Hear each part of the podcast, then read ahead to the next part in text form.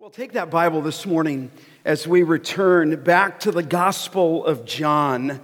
The Gospel of John in John 13, and we'll be looking at verses 18 through 30 this morning on the title, The Betrayer is Revealed. The betrayer is revealed. There have been a number of traitors over the years. But the most notorious, the most heinous traitor, both in the Bible and in all of human history, was none other than Judas Iscariot. Judas had the incredible privilege for three years to be an apostle and to be in ministry with the Lord Jesus Christ. Yet, incredibly, if you know the account, after three years being in the presence of our Lord, being around his miracles, observing the miracles, hearing the teaching, and hearing the, the messages, Judas, of course, betrayed our Lord with a kiss at his arrest. So clearly, he is the most despised traitor in human history. His personality has to be as dark as any human being that's ever existed. He is, I would say, the greatest hypocrite ever to walk the face of the earth.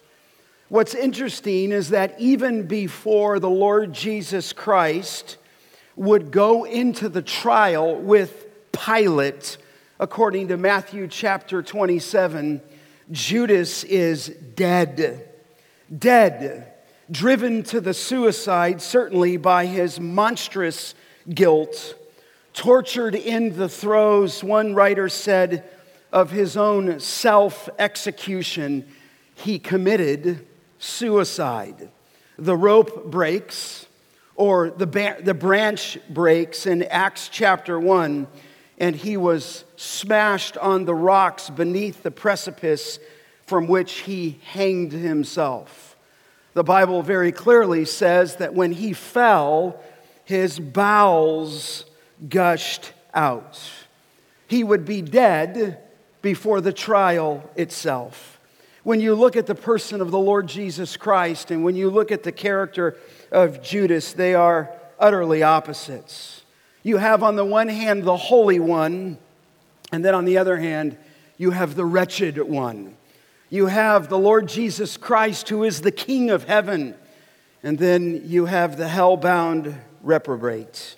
You have the great lover of sinners in the Lord Jesus Christ, and you have the sinner who hated our Lord. Judas is the greatest example of squandered privilege that has ever existed in this world. Now, for some, as we come to the trial, soon we're here in the upper room, but as we come to the trial, as we come to the arrest of the Lord Jesus Christ, his death, there are some writers who just believe that all of this just simply escaped Jesus' control.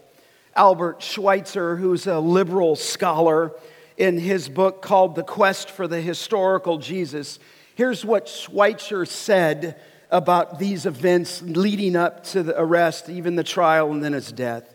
He said, Soon after the Baptist, when he cried, Behold the Lamb of God, comes Jesus. And he comes in the knowledge that he is the coming Son of Man. And he lays hold of the wheel of the world to set it moving on that last revolution, which is to bring all ordinary history to a close. Schweitzer says it refuses to turn, and he throws himself upon it. Then it does turn, and it crushes him. And instead of bringing in the eschatological conditions, he has destroyed them. The wheel, he said, rolls onward, and the mangled body of this immeasurably great man who was strong enough to think of himself as the spiritual ruler of mankind and to bend history to his purpose is hanging upon it still. In fact, another writer said, He was mangled like a doll in the merciless gears of history, and he flops helplessly still. What happened during the Passion Week? I mean, was this just out of his control? I mean, did Judas do this and deliver over the Son of Man and betray him? Yes. And did somehow it lend itself to this just slipping out of the grasp of God and out of the grasp of the Lord Jesus Christ? Beloved, we're going to see this morning that God's Son was not the merciless victim at the hands of evil men. Each them is actually moving towards the cross so that he would die in our place. In fact, the key to understanding this text is to see the sovereignty of God. Now, as we drop into John chapter 13 this morning, I just remind you once again it is Passion Week. So even though it has 21 chapters, chapter 13, it's Passion Week. And it's not just the Passion Week when he came in to the shouts of Hosanna on the Lord's Day on Sunday. This is Thursday night of the Passion Week. He is about 15 to 18 hours before his death. In fact, later this night, the Gospels tell us that he will go into Gethsemane. There would be the other betrayal of Jesus where he would greet him with a kiss. Then that will lead that night to the trial before the Sanhedrin. That will lead that night as well to Peter's own denial. The morning will come and he will find himself on Friday before Pilate. He will be condemned to death. He will be crucified. In the afternoon, he dies. Late in the afternoon, he is buried. In fact, just as you're there in your Bible, all of chapter 13, all the way to chapter 19, takes place between 6 p.m. on Thursday night and Friday at 6 p.m. It's about a 24 hour period, but the Lord deemed this section so important that you've got at least these chapters, six chapters in the Gospel of John, all given to a 24 hour period with the Lord Jesus Christ. Now, as you draw your eyes to the text and we look at verse 18, the text is turning from the disciples. Look at verse 17. He says, If you know these things, blessed are you if you do them. And it turns from the blessing to the disciples for those who obey to now the betrayer who is identified and then condemned in 18 through 30. Let me read the text. You follow along, and I'll read It's beginning at verse 18. Jesus says, I'm not speaking of all of you. I know whom I have chosen, but the scripture will be fulfilled. He who ate my bread has lifted his heel against me. I am telling you this before it takes place, that when it does take place, you, that you may believe that I am he. Truly, truly, I say to you, whoever receives the one I send receives me, and whoever receives me receives the one who sent me. After saying these things, Jesus was troubled in his spirit, and he testified, Truly, truly, I say to you, one of you will betray me. And the disciples looked at one another, uncertain of whom he spoke. And one of the disciples whom Jesus loved was reclining at uh, the table close to Jesus. So Simon Peter motioned to him to ask Jesus of whom he was speaking. So that disciple, leaning back against Jesus, said to him, Lord, who is it?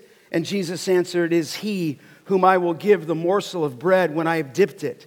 So when he had dipped the morsel, he gave it to Judas, the son of Simon Iscariot. Then, after he had taken the morsel, Satan entered into him, and Jesus said to him, What you are going to do, do quickly and no one at the table knew why he had said this to them. Some thought because Judas had the money bag, Jesus was telling him, Buy what you need for the feast, or that he should be giving something to the poor. So after rec- receiving the morsel of bread, he immediately went out, and it was night. May God bless the reading of his scripture. Let me divide this section for you this morning into three different sections that prepare his disciples for the future and teach us a number of profound lessons. So we'll just look at these with three sections that will help us understand what he was doing to prepare those disciples and to teach us some profound lessons. Let's look at this first section. The betrayal is predicted. The betrayal is predicted. You could say the betrayal is prophesied. And what you're going to find here is that Jesus doesn't want the betrayal to surprise them. He doesn't want the disciples to panic. He doesn't want the disciples to walk away saying, How did this happen to a guy on our team? How did we not see this? And how did Jesus not see this? How did we miss this? Did he miss this? Is this really going to happen? Pick up the text with me in verse 18. Jesus said there, I am not speaking of all of you. I have known whom I have chosen. Now, he, he wants to say very clearly that he's not speaking of all of you. You say, speaking in what sense? Well, if you go back to verse 17, he said, If you know these things, blessed are you if you do them, but I'm not speaking of all of you. And of course, he wasn't speaking of the person of Judas. In fact, if you go back to John 13, look at verse 2. It says very clearly to, there, to us there during supper when the devil had already put it into the heart of Judas Iscariot, Simon, Simon's son, to betray him. So, already at that meal, the Lord Jesus Christ knew that the devil had put it into his heart. You go all the way back to chapter 6 and verse 71, and it says, and it identified Judas as the one who would betray our Lord. If you glance down in chapter 13, verse 10, Jesus said to him, right, to Peter, the one who is bathed does not need to wash except for his feet. Do you remember that? And he said, but is completely clean. And Peter, you are clean, comma but not what? Every one of you. Why? Verse 11. For he knew who was to betray him, and that was why he said, Not all of you are clean. So in verse 18, as you come to this text, it says there that I'm not speaking of every one of you. You say, what is he doing here? He's preparing the disciples, these fragile disciples, for what's to come. In other words, I don't want you to be rattled. I don't want you to be su- surprised. I am not speaking of all of you. But this betrayal is predicted. Look at verse 18. Amazingly, he says, But the scripture will be fulfilled. And here it is He who ate my bread has lifted his heel against me. He's quoting the scripture here. He is quoting Psalm 41 9. That's the text. It's a psalm of David where David says, There, even my close friend, in whom I have trusted, who ate my bread, David said, has lifted his heel up against me. In that context, David is both suffering physically, he's suffering as well against his enemies but in 41 9, he says, It's my close friend whom I have trusted who has lifted up his heel against me. You can read that on your own. But Psalm 41 9, it's commonly believed that it's referring to a man by the name of Ahithophel. And Ahithophel betrayed King David by helping uh, Absalom who was David's son, plot against his very own father.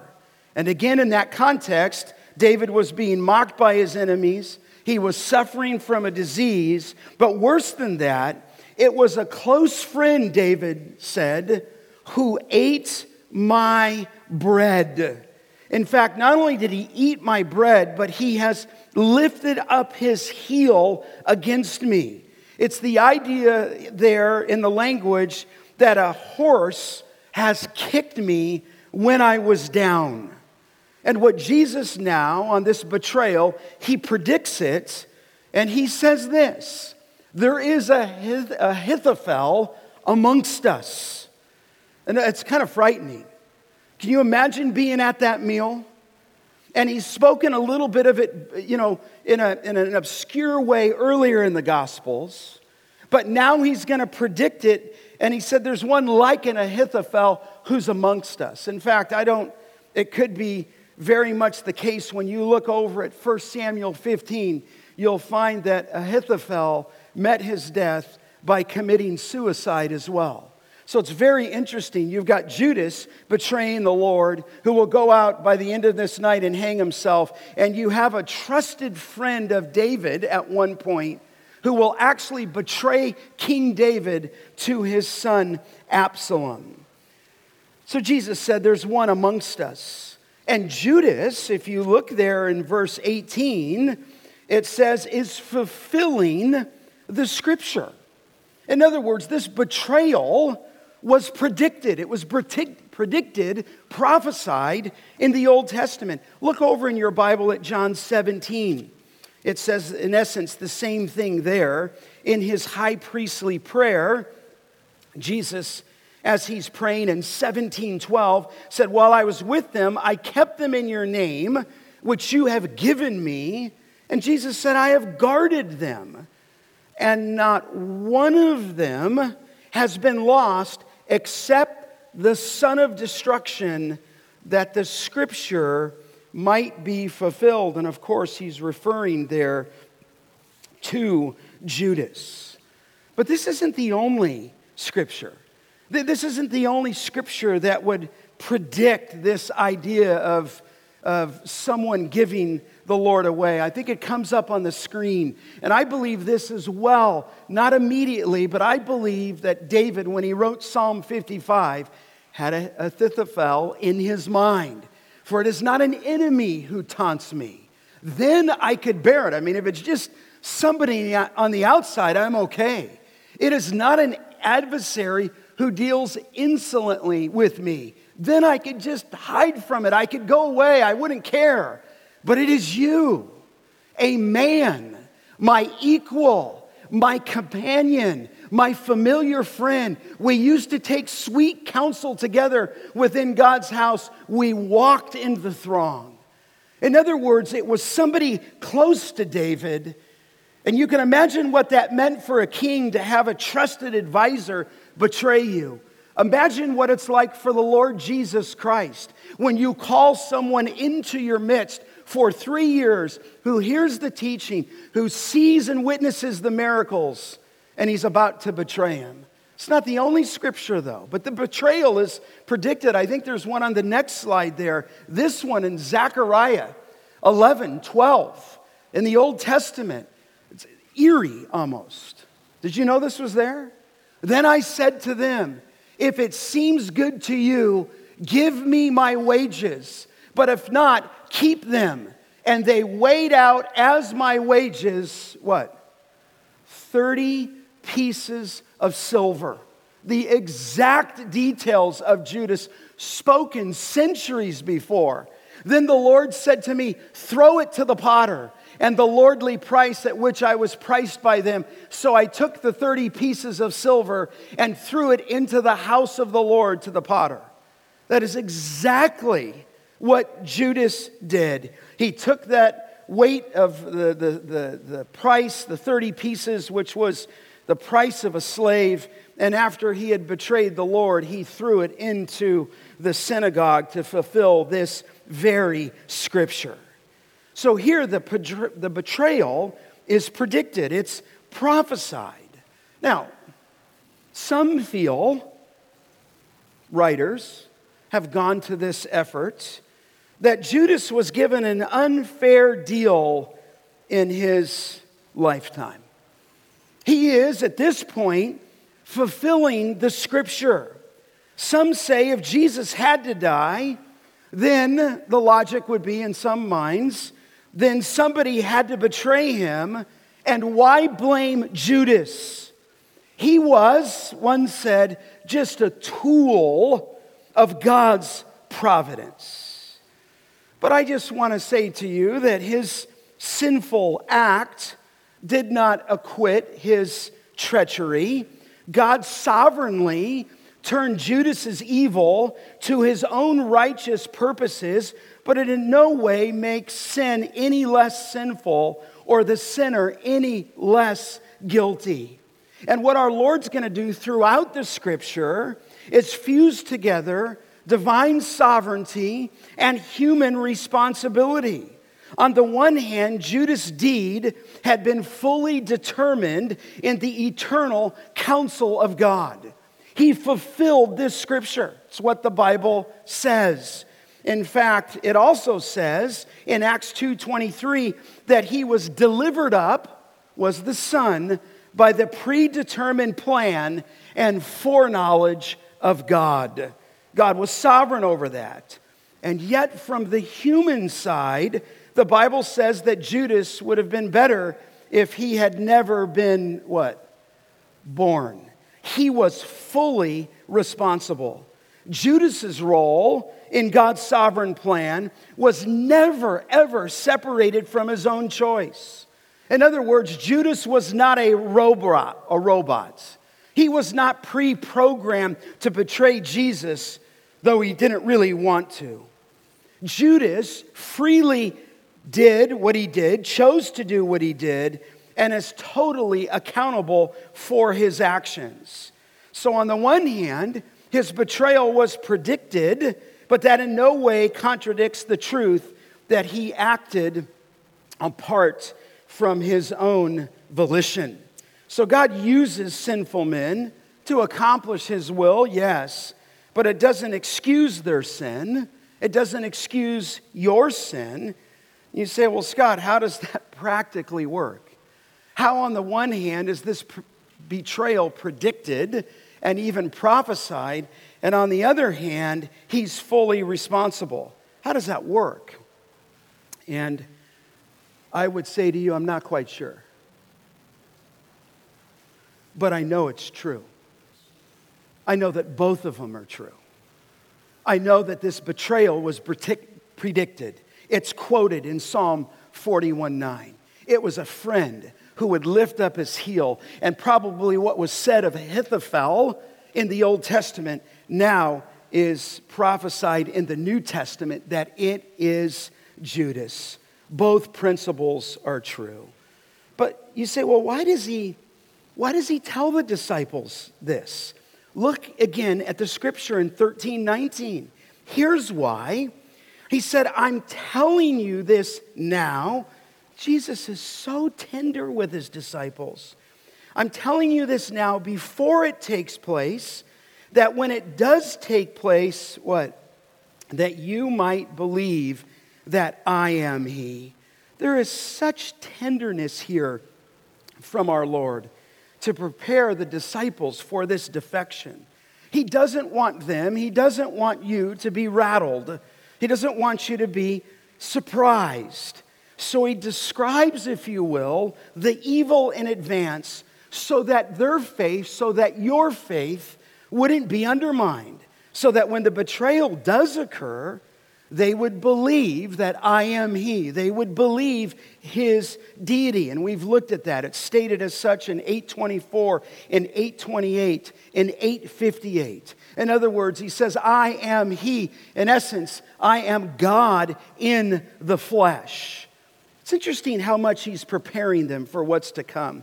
Would you look in your Bible, just the next page at John 14? Have you noticed all the places where He tells them this? I'm telling you in advance so that you would believe. I'm telling you in advance so that you may know that I am He. Look at 1429. He says, And now I have told you before it takes place that when it does take place, you may what? Believe. He's preparing them. So the betrayal is predicted so that he could prepare them. Look over at John 16. He's still there in that upper room. He said in 16:1, do you see it there? I have said all these things to, to you to keep you from falling away. I love that. He's, he's tender with them, he's preparing them. He's telling them what's coming. I don't want you in 16:1 to fall away. Glance down at 16:4. He says, "But I have said these things to you." Here's the purpose clause that when their hour comes, you may remember that I told them to you. In other words, he's ever preparing them. Look down at chapter 16, verse 32. He said to the disciples there, Behold, the hour is coming. Indeed, it has come. And when you will be scattered, each of you to his own home, and will leave me alone. Yet I am not alone, for the Father is with me. Now, this I have said these things to you that in me you may have peace, and in the world you will have tribulation, but take heart. He said, I have overcome the world. In other words, I, I've told you these things. So he's betraying them for this betrayal. Now, look back in John chapter 13. There's a number of commentators that wonder why this is here. He gives a very strong statement in 1320 after he says that I want you to believe I am he, he gives this declaration, this affirmation Truly, truly, I say to you, whoever receives the one I send receives me, and whoever receives me receives the one who sent me. Now, why does he say that here? And there, there's some who say that, you know, there must be a problem in the, the Greek text that this got placed in here, but it's out of place. But I don't think so. It, it's, it's right here. It's in the, all the manuscripts. Look at it again. Truly, truly, amen and amen. I say to you, whoever receives the one I send, that would be speaking to the disciples, receives me. And whoever receives me receives the one who sent me, and that is the Father. He wants, beloved, the disciples to know that even with defection and treason and betrayal in their ranks, the commission and the plan of God is not compromised.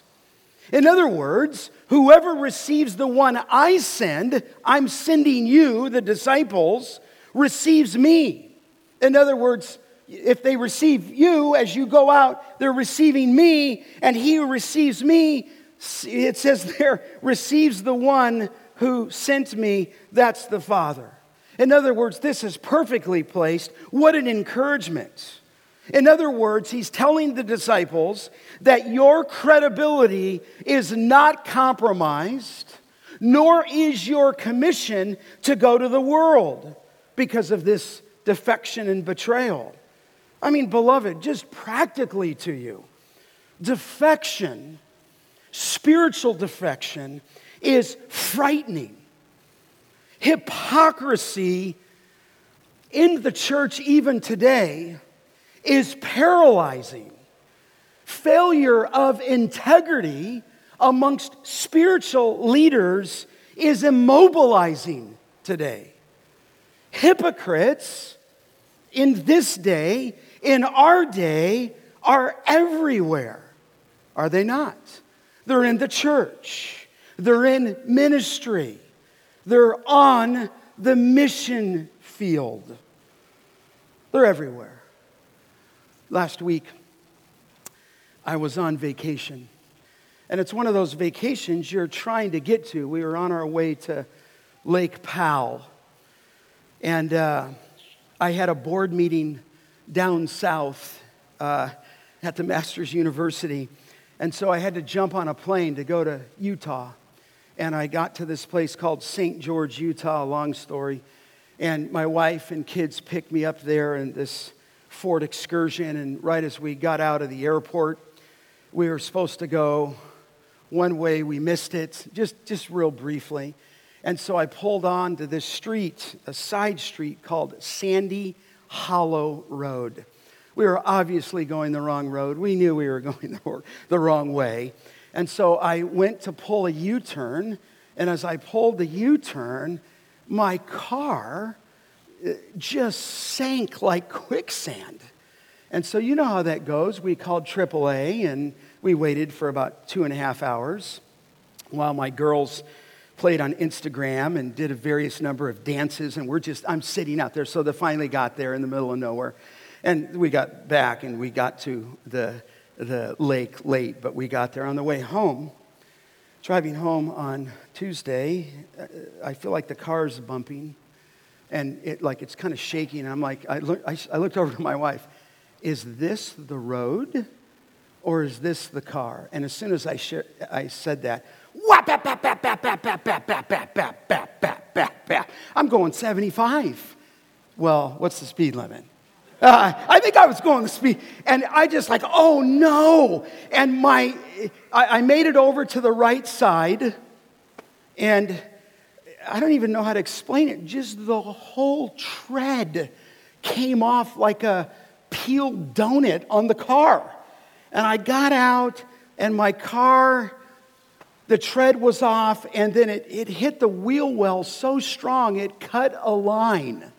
And it, I was trying to smell it, put my hand in it, you know, and I'm like, this isn't diesel fuel. And so it was the radiator. So there's a radiator cord. So we're back now on our way home in the middle of nowhere after Barstow, in between Moron and Hinckley.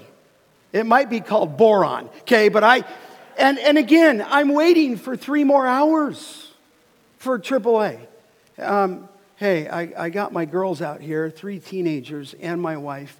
We're in the middle of nowhere. Um, it's, you know, I mean, it's going on three hours.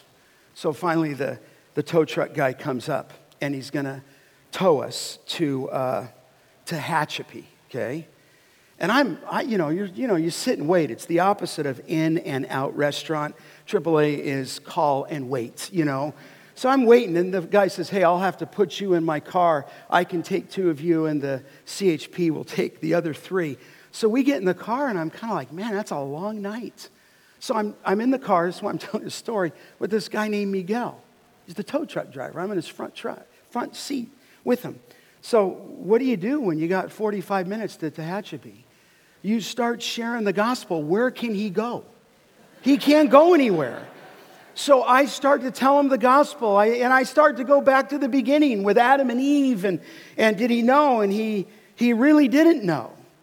And so Lindsay, I just look, is in the back, and I start telling him about God, and I start telling him about the fall, and I start telling him about creation, and I start telling him about sin, and I start telling him, I mean, he's captive, and I'm kind of upset. He made me wait a long time. So I'm just like preaching at him, and we're just, you know, in this big, giant tow truck, you know, and, and so after about 15 minutes, I, I said, Hey, what do you think, Miguel? And he, he was quiet the whole time. I just thought I'm going to give it to him.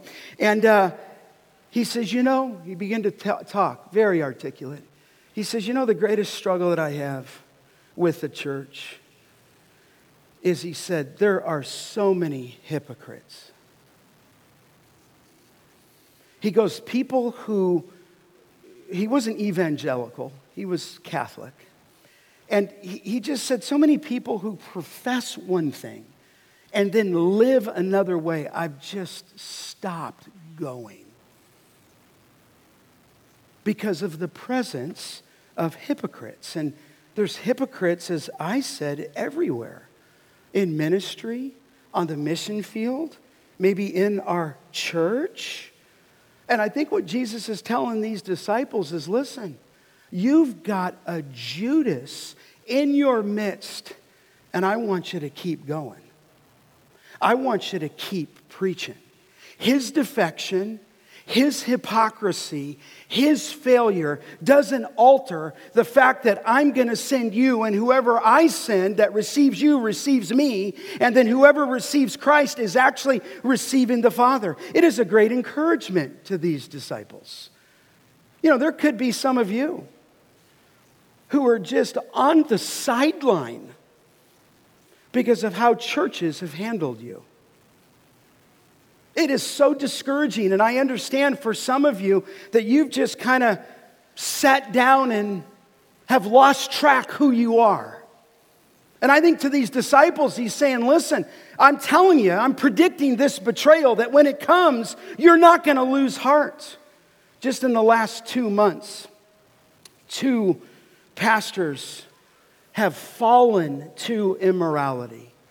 One nationally known, globally known, that for basically 43 years of his ministry, he has been living in some form of compromise immorally. And he had to resign.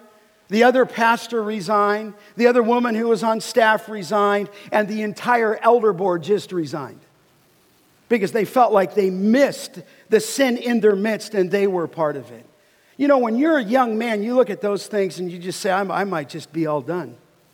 But I just want you to know that no matter what defection there is, what betrayal there is, what hypocrisy there is in the world, Jesus saying, I'm going to send you, and if they receive you, they receive me. And if they receive me, then they're going to receive the Father who sent me. I think he's giving them great encouragement. Listen, the gospel's going forward, the commission's going forward. Don't get off track. Don't retire from your duty. You keep going. And I'm telling you, he is going to betray me, that when he does, you won't be surprised. You need to stay the course. Now look at verse 21. He says, There, after saying these things, he was troubled in his spirit, and he testified, Truly, truly, I say to you, one of you will betray me. So I take you from the betrayal is predicted, secondly, to the betrayal is proclaimed. The betrayal is proclaimed. In other words, he tells them here so clearly, One of you will betray me. And, he, and he's never said that before. He said there's one in the midst, but, he, but he's at the Last Supper. And he now says, One of you is going to betray me. And so the Bible says that he is there in 21 troubled. It means terrified. I don't know another way to say it. Not that he lost his deity in that process, but he is fully human and he was troubled. And it's the ideal of mental anguish, it's the ideal of great, great turmoil. We saw that word in 1227 and 1133 and 34. You say, well, Scott, why would he be so troubled? Because this is the inner convulsion that one of his disciples would betray him to an enemy. And I think he is troubled. It is mentally anguishing for him. You say, well, why so, Scott? It could be a number of reasons. I'd say number one, because he loved Judas. He loved them. He just spent three years with him. Even when they came up to him in the garden to arrest him and he betrayed him with a kiss, Jesus greeted him with this word, friend. I think he's troubled for that. I think he's also troubled that in the midst of this meal is the presence of the diabolical one, Satan himself. He's troubled that in his action, Judas's actions, that he's on his way to hell. He's thinking potentially of the looming cross. He's thinking of the separation from his father. The betrayal is proclaimed. One of you will betray me. If you look back in the text, look at verse 2 again. You know, it doesn't say that he was saying this to everyone during supper when the devil already put it into the heart of Judas Iscariot, Simon's son, to betray him. John's now writing 60 years after the cross. They didn't know that. Look down at verse 10 again when he says, Peter, you are clean, but not every one of you. He didn't identify him at that point, but here the betrayer is proclaimed. Now, you look again at the text. After saying these things in 21, Jesus was troubled in his spirit, and it says that he testified. Very interesting word. You know what's interesting about that? Is it only appears three times, the word testified. In all of Matthew, all of Mark, and all of Luke, only three times. It appears in John's gospel, the word testified, 33 times.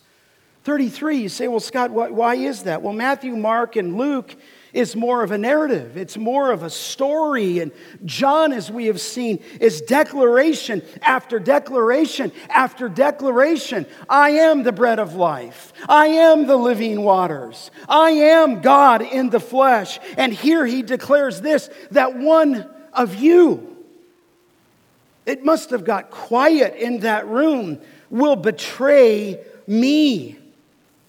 And the disciples are shocked. Even though he had predicted his death, he had never identified the betrayer that was inside their ranks.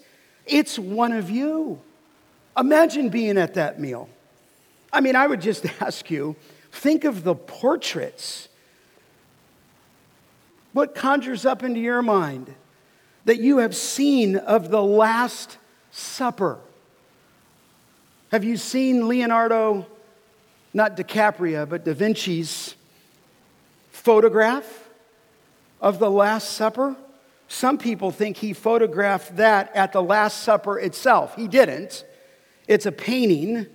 Jesus, of course, was reclining at the table, and in that picture, he almost makes the disciples look and seated almost serenely like they're with their master at the Last Supper. Maybe that happened after Judas left the room, but John's portrait here is one of horror. It's one of shock. H- have you ever wondered why didn't Jesus just come out and point at Judas? Have you ever just thought he, he could have in that room and said, It's one of you and it's him? You, you know, sounds pretty dramatic. You know that he, he doesn't do that. You say, Pastor, you have a reason for that? Well, I think on a human level, if he had done that, I think Peter would have slit at his throat on the spot. Honest. He's going to take his sword out and cut the ear off Malchus in a few hours, if one was betraying you inside the ranks, I think the disciples would have took care of it all by themselves. Burly, brawny fishermen that they were. But they're shocked when he says it's one of you. You say, well, how do you know they're shocked, Scott? Look at the text in 22. He said, One of you will betray me. And the disciples looked at one another and they were uncertain of whom he spoke. They're, they're absolutely stunned. They're perplexed. There's betrayal in the ranks, and they, they didn't know who it was. In fact, if you look at that statement in 22, when it says they looked at one another in the language of the, the tense there, is they kept looking at one another. Around the room, if you will. Shocked by the proclamation, the disciples, one of them would betray him. They were all shocked except for who? Judas. They were thrown into confusion. D.A. Carson offers this thought. He said the 12 were already disoriented by Jesus' allusions to a suffering and death, categories that they still could not square with their conviction that he was the promised Messiah. Carson said, doubtless references to betrayal seemed obscure. Perhaps some wondered if Jesus were referring to disciples outside the ring of the 12 Perhaps the notion of betrayal did not seem threatening to them, since why? Their master could calm the storm. He could raise the dead. He could feed the hungry. He could heal the sick. What possible disaster could befall him that he could not rectify? It's true. They didn't know who it was.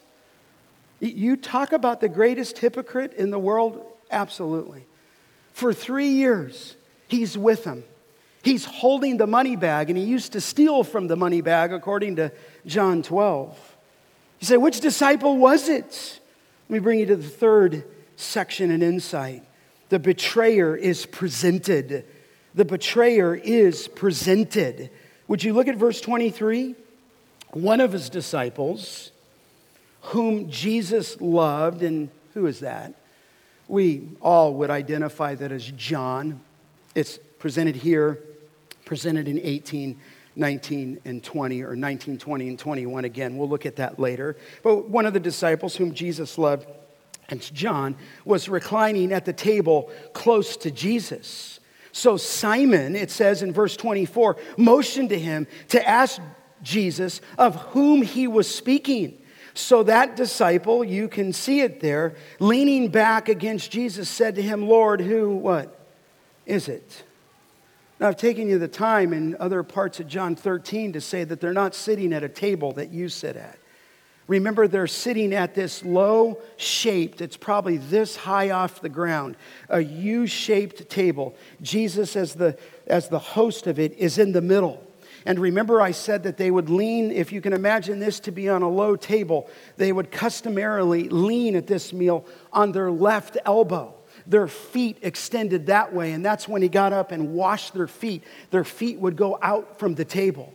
But as they're leaning on the left, they are taking the food at the table on the right and partaking of this, the last Passover meal before Jesus would die on the cross.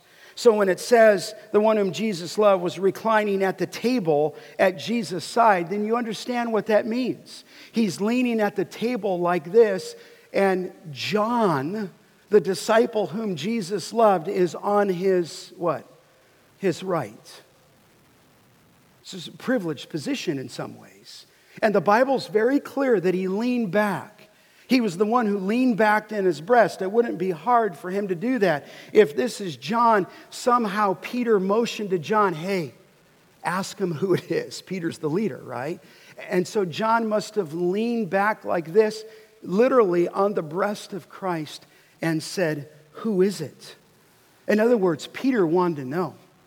Peter wanted to understand who it was, and so he motions to John. Look at the text in verse 26. Jesus answered.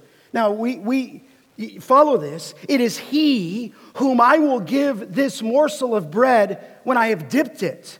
So when he dipped the morsel, he gave it to Judas, the son of Simon Iscariot. Now, now just stop there just for a second. To give to be given a morsel by the host was to be singled out with special honor. In other words, the Lord Jesus Christ, right up to the very end, dipped that morsel in that herb and that raisin and that oil base, and then he gave it to Judas. Now, I can't tell you this for sure, but I want you to know have you ever thought this? I think Judas was on his left. I think if he had to motion to Peter, he's motioning to Peter somewhere else on the U shaped, or he would have just said something to Peter on his side. I'm thinking that John is on the Lord Jesus' right, and I'm thinking he took the morsel, dipped it, and then gave it to Judas right there on his left. But listen, he was so far gone into his apostasy that even after the Lord dipped the morsel and gave it to Judas, the wretched traitor's heart remained implacably hardened. And Judas spurned Christ's final gesture of love to him, just as he had for the previous three years. Say, well, what happened? Look at the text in 27. And after he had taken the morsel, watch this Satan entered him. And Jesus said to him, What you are going to do, do what? Quickly. You say, Well, they knew at that point. Well, no. Look at verse 28. Now, no one at the table knew why he had said this to him. Now, you, you have to come back with me and say, what's going on here? Well, either Jesus told John in such a quiet tone that none of them knew because of all the disciples had dipped their hand in the bowl, they were all unaware. Either he said, Hey, it's the one that I dip the morsel in and give it to, and he told John in a very quiet tone, or else John was even confused. Because it says right there in 28, no one at the table knew what he had said to him. Now, maybe he was saying, What you do, go do quickly. You say, Well, Scott, maybe, maybe John knew. Well, Carson said the momentous nature of Jesus' confidence left John temporarily paralyzed. Don't know. Don't know. Judas knew. Maybe John knew from a whisper, but I don't think anybody else at the table knew what was going on. In fact, in Mark, the ambiguity, if you will, provokes a soul searching. This is what it says in Mark 14 9. They begin to be grieved, and they said to him one by one, Surely not what? I. They didn't know who it was. For three years, this guy has masked his utter hypocrisy. And they one by one, with sorrowful heart in the text, saying, Surely not I. One by one, surely not I. You say, Did Judas get into the mix? Oh, yeah. You see it on the screen? Judas, who would betray him, answered, Is it I, Rabbi? And he said to him, You have said so, or you have said it so to yourself.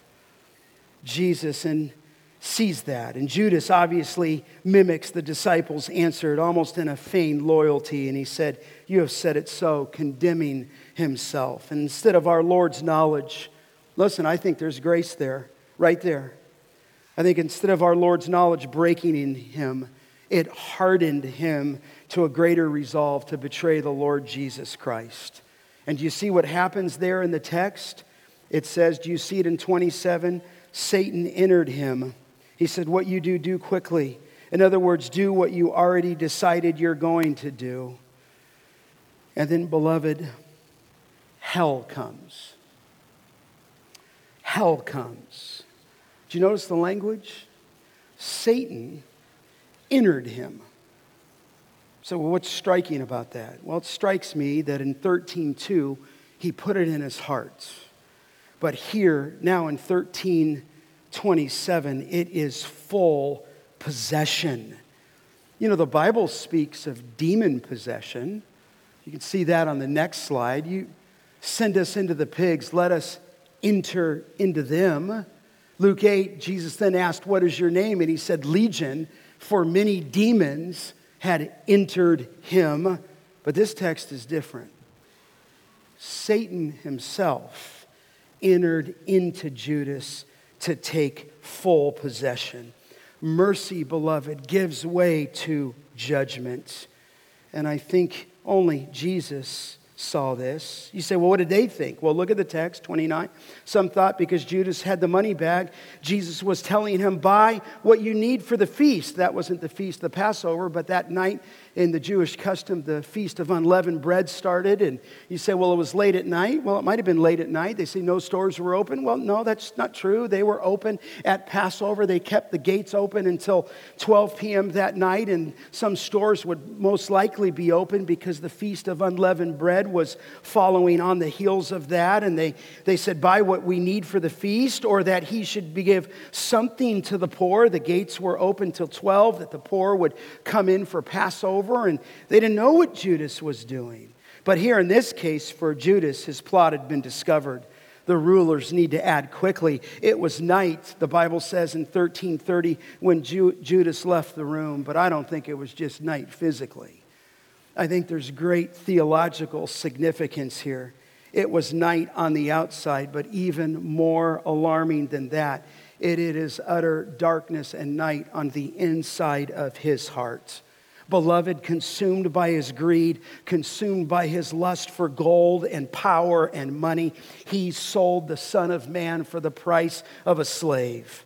And I would say to you, there comes a time when a person is completely hardened, and when you refuse his warnings, here you'll see that Jesus is through with Judas, and he sent him out. And I think he sent him out so that he could have that upper room discourse with those who knew him.